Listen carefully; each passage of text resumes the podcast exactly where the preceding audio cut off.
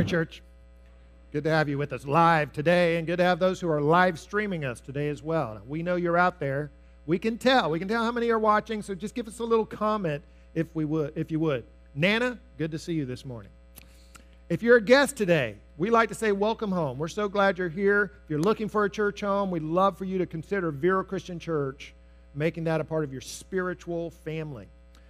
Uh, this is a good day to be here because we're starting a new sermon series. It's always good to get in at the beginning. And so our November sermon series is entitled 24. Now, some of you may know uh, we're sharing a name there with a popular television series. It went from 2000 to about 2009. And in each one of the series, uh, seasons, the, the whole season was focused on a secret agent named Jack Bauer. Kiefer Sutherland played Jack Bauer, and the season followed him in one 24 hour day, followed him through one 24 hour day as he saved the world from the latest global threat. And so, but uh, I've got some jokes here about Jack Bauer. If some of you were fans of the series, you might appreciate this because he was kind of like the Chuck Norris of secret agents. For instance, um, G.I. Joe plays with Jack Bauer action figures. That's how important Jack Bauer was. It takes 24 hours just or 24 weeks rather just to watch what Jack Bauer does in a single day. And here's another one. When the boogeyman goes to sleep, he checks his closet for Jack Bauer. Well, so the name, the name 24 and the 24-hour time frame is really all this sermon series is going to have in common with 24 because it's not likely that any of us is going to have a day like Jack Bauer had. As, I mean, they were exciting, but they weren't really realistic, which maybe that's why they were so fun to watch.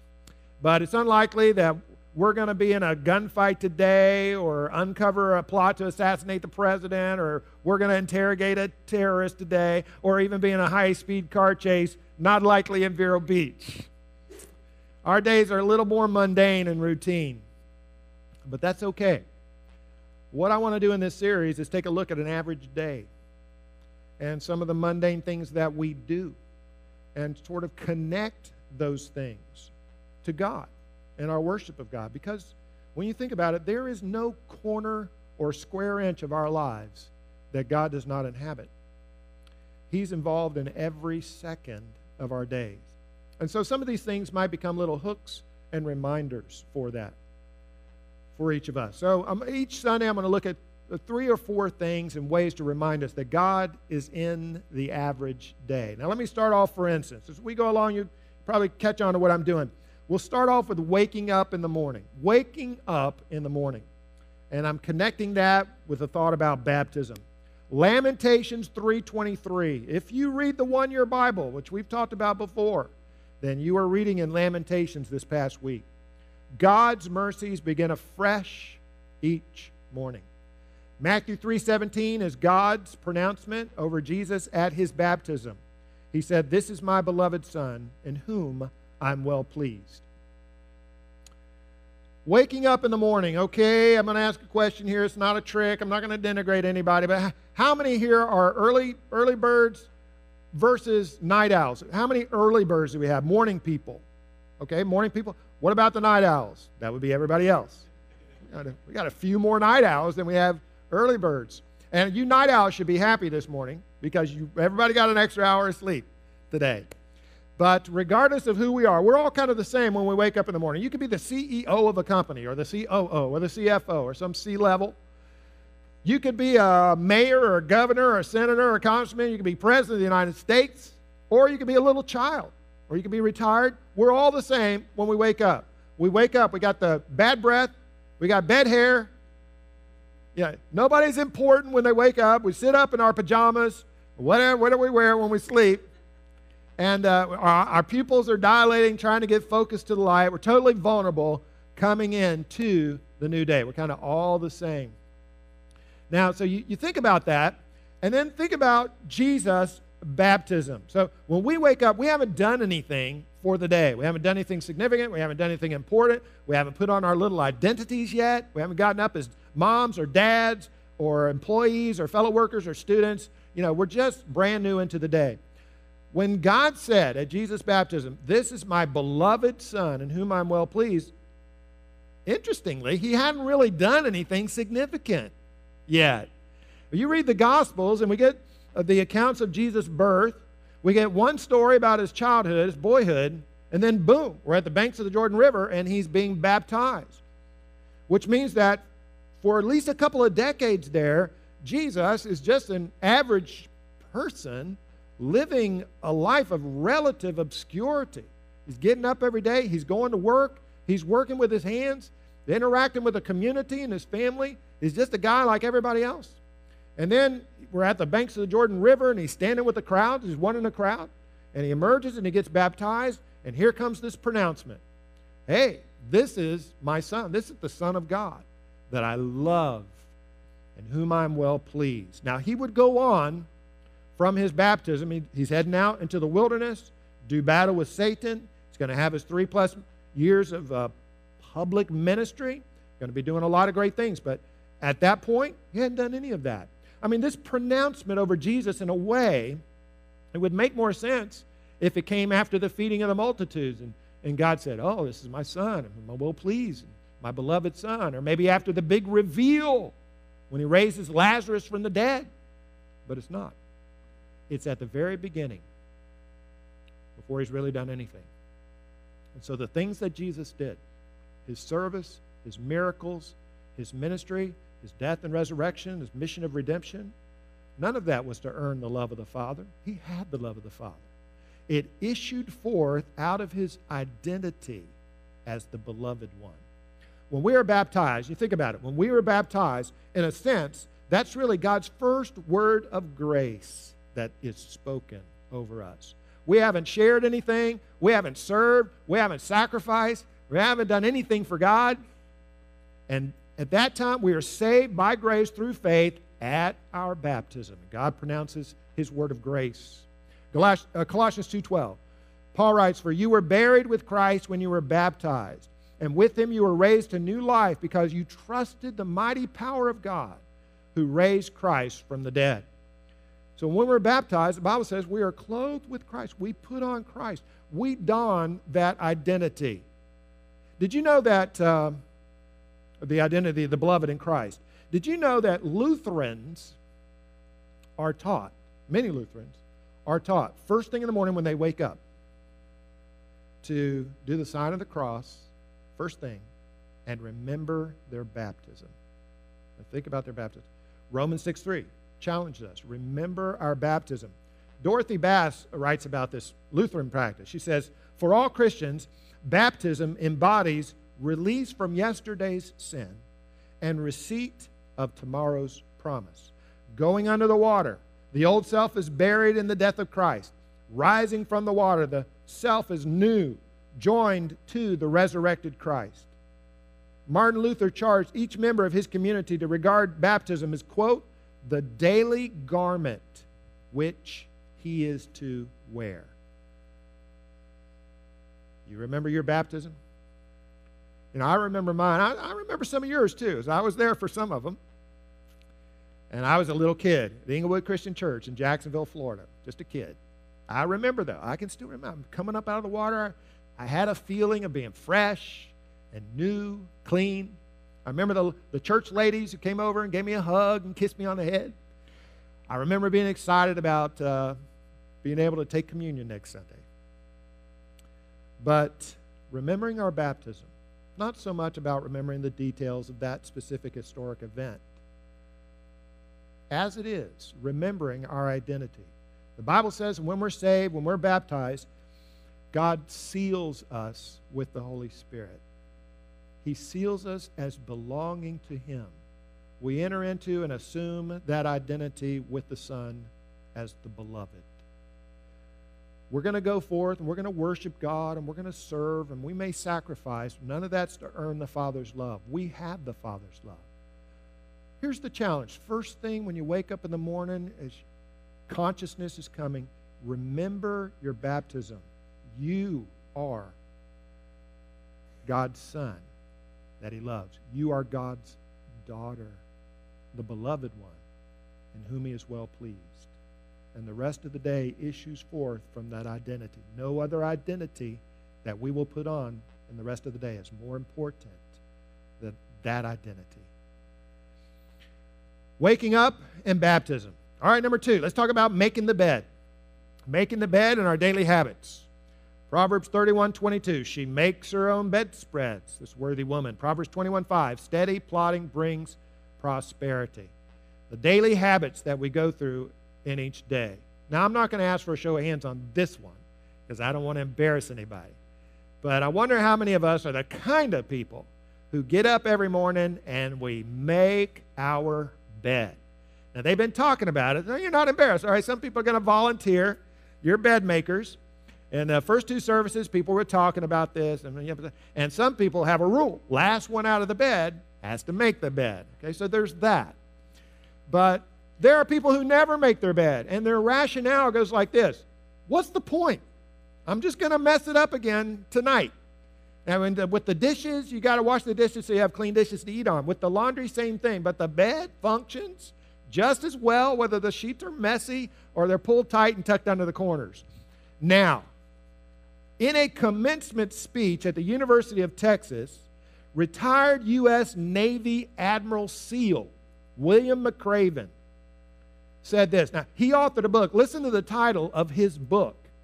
It's called Make Your Bed. Little things can change your life and maybe the world.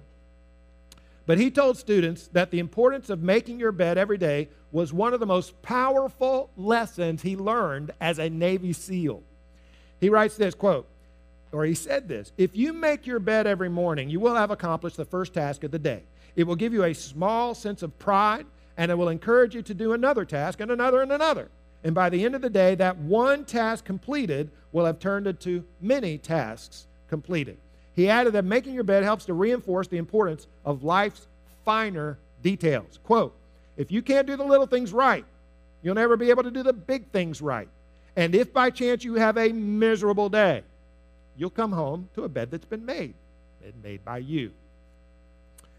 According to a recent survey of 2,000 Americans, people who make their beds tend to be adventurous, confident, sociable, and high maintenance. Meanwhile, people who don't make their beds tend to be shy, moody, curious, and sarcastic. Further, further, bed makers tend to be morning people who rise without alarm clocks. They're likely to work in health or technology related fields. Those who don't make their beds, on the other hand, tend to be night owls prone to hitting the snooze button.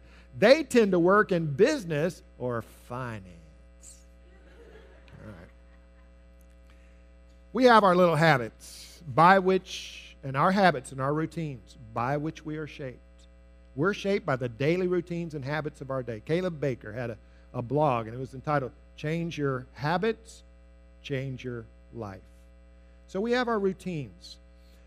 In church on Sunday, we have a routine. We have an, uh, an order of things that we do here in church.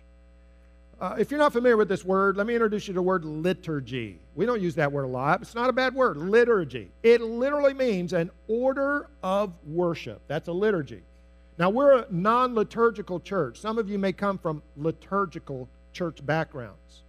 We're non liturgical in the sense that we don't have a prescribed uh, order of readings that we do or a prescribed order of activities for each one of our worship actions. So we're, we're called free form.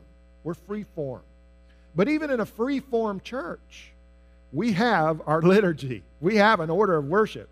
If you've been a member here for any length of time, you pretty much know how this service is going to unfold. We do about the same things just about every Sunday. We're going to come in here, we're going to have prayer, we're going to sing, we're going to have uh, we're going to have a sermon, usually by the same guy, you know, the Word of God. Then we're going to have the Lord's Supper. We're going to have offering. Then we're going to have more songs. We're going to have prayer. Go home, come back, rinse and repeat. We do the same things every Sunday, pretty much in the same way.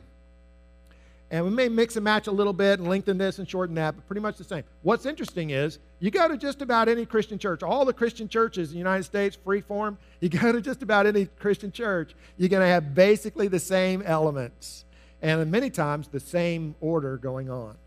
There's nothing wrong with that. There's nothing wrong with that. Yeah, it may be routine, it may be repetitive. But you know what? God works his sanctification in us through the routine, the repetitive, the quiet, the ancient. Now, let me transition back from our liturgy on Sunday, our order of worship, to our Monday and our Tuesday and our Wednesday, this average 24 hour day. And recognize the little routines that we go through in the day, God can use those too, and God is in those as well. For instance, for those who make their beds, we think about the creation account, where God brought order and structure out of chaos. Everything covered by darkness in the beginning, and God separates the dark from the light and the water above from the water beneath and forms the land and then the life. He's bringing order out of chaos. And when we make that bed, we're bringing a little bit of order and structure into the chaos that surrounds our life, and it reflects God. Really, the thesis of this sermon series is the liturgy of the ordinary. To look at our daily life and think of it, these aren't just habits and routines that I'm going through to get to something important. It's in these little routines. They are, it is, my 24 hour day is an order of worship. God is in these things. I connect with God in waking up, think about my baptism, making the bed, and think about creation. An order of worship, the liturgy of the ordinary. And uh, in the 24 series, Jack Bauer's 24 hour day, they skipped all the boring parts to get to the exciting part. Nobody wants to watch Jack Bauer making his bed or brushing his teeth, at least not for very long. You know, but sometimes we may think, well, I want to skip the, I want to skip the boring parts of my life and get to the interesting, the exciting parts. God works in the quiet, the routine, the repetitive, and the ancient. Back to Sunday. You think about the things that we do. As a society, as a culture, we have to beware we, we in this culture are becoming addicted to novelty and stimulation. Huge, entertainment is a huge part of our lives. I was reading about an experiment they did at the University of Virginia. They brought people in and they had a little push button that would give them a mild electric shock. So they did that, they got the shock. They said, I don't want to feel that again. I don't like that. But when left alone in a room for 15 minutes without a smartphone, without listening to music without being able to check the internet or their email.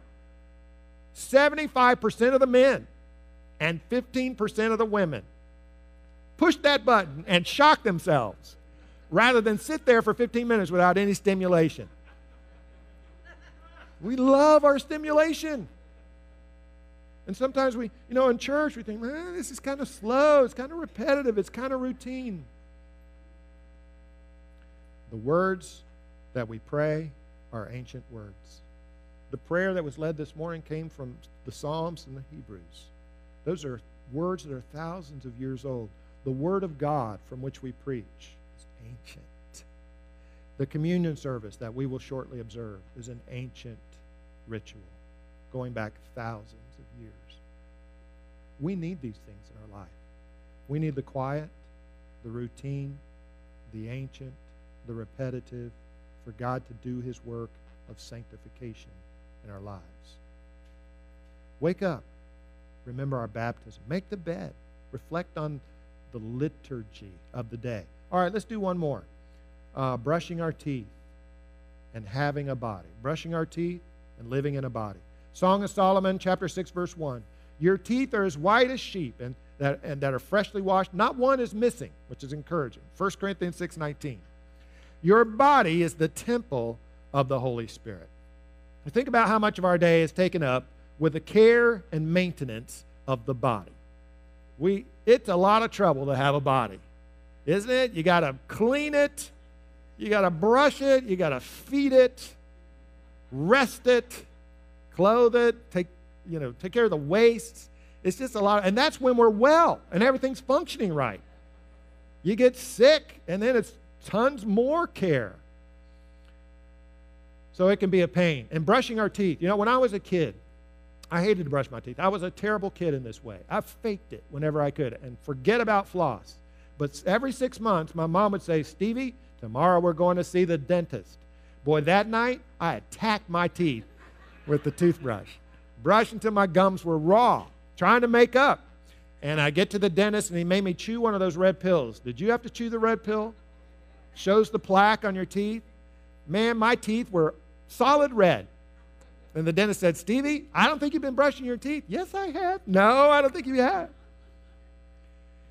Sometimes Christians are accused of having wrong-headed ideas about the body. You know, there's the there's the extreme where we're, we're just all about the future and pie in the sky, by and by, and spirits separated from bodies floating on the clouds. And the other extreme where we're, we think the body is bad, maybe, and we're all about policing other people's sexual activities. And, but if you think about it, New Testament Christianity is a thoroughly embodied faith. The mystery of the incarnation is God the Son, the second part of the Godhead, in, incarnated in flesh.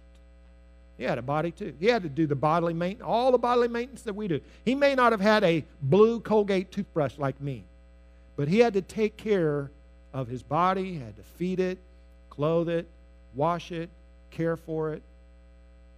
In some sense, and in one sense,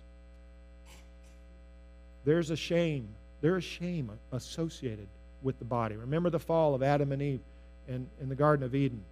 And now they know they're naked, and they try to cover themselves and hide from God, and they're ashamed. There's something undignified in ways about having a body and taking care of a body. And we don't even like to talk about some of those things. But Jesus entered into all of it. He entered into all of it. And even the shame of it. The Bible says that when we're baptized, we're clothed in Christ. When Jesus redeemed, redeemed us, he redeemed us in a body and he redeemed us spirit and body. We're not going to go to heaven and leave these bodies behind. Our spirits will be rejoined with our bodies. What affects our spirits and our souls affects the body. Soul care affects our body, body care affects our spirit and our soul. Did you know that observant Jews use a prayer called Asher Yatzar, which they recite after using the bathroom? It goes like this Blessed are you, our God, King of the universe, who formed man with wisdom and created within him many openings and hollows. It is obvious and known before your throne of glory that if even one of them ruptures, or if even one of them becomes blocked, it would be impossible to survive and to stand before you, even for a short period. Blessed are you, Lord, who heals all flesh and acts wondrously. I like that. It calls us to gratitude and worship of God in the most undignified parts of our day. So, our shame and the indignity of having a body, just like our sin, is all resolved in Christ Jesus. In a sense, when I'm brushing my teeth, it could be like, what's the point? Like the making the bed, because we're going to die eventually. Somebody has said, we're dust polishing dust. But we are more than dust. When God created us from the dust, He breathed through our lips and over our teeth His breath into us. And we became living beings, spirit and body. So when we do our maintenance, we're pushing back, in a sense. We're pushing, a, we're pushing back against the death and chaos that will eventually overwhelm all of our bodies. And we do that because we realize to take care of our bodies and help take care of the bodies of those around us, that is a sacred act of worship. This is a gift, a temple of the Holy Spirit. One more quote for you here.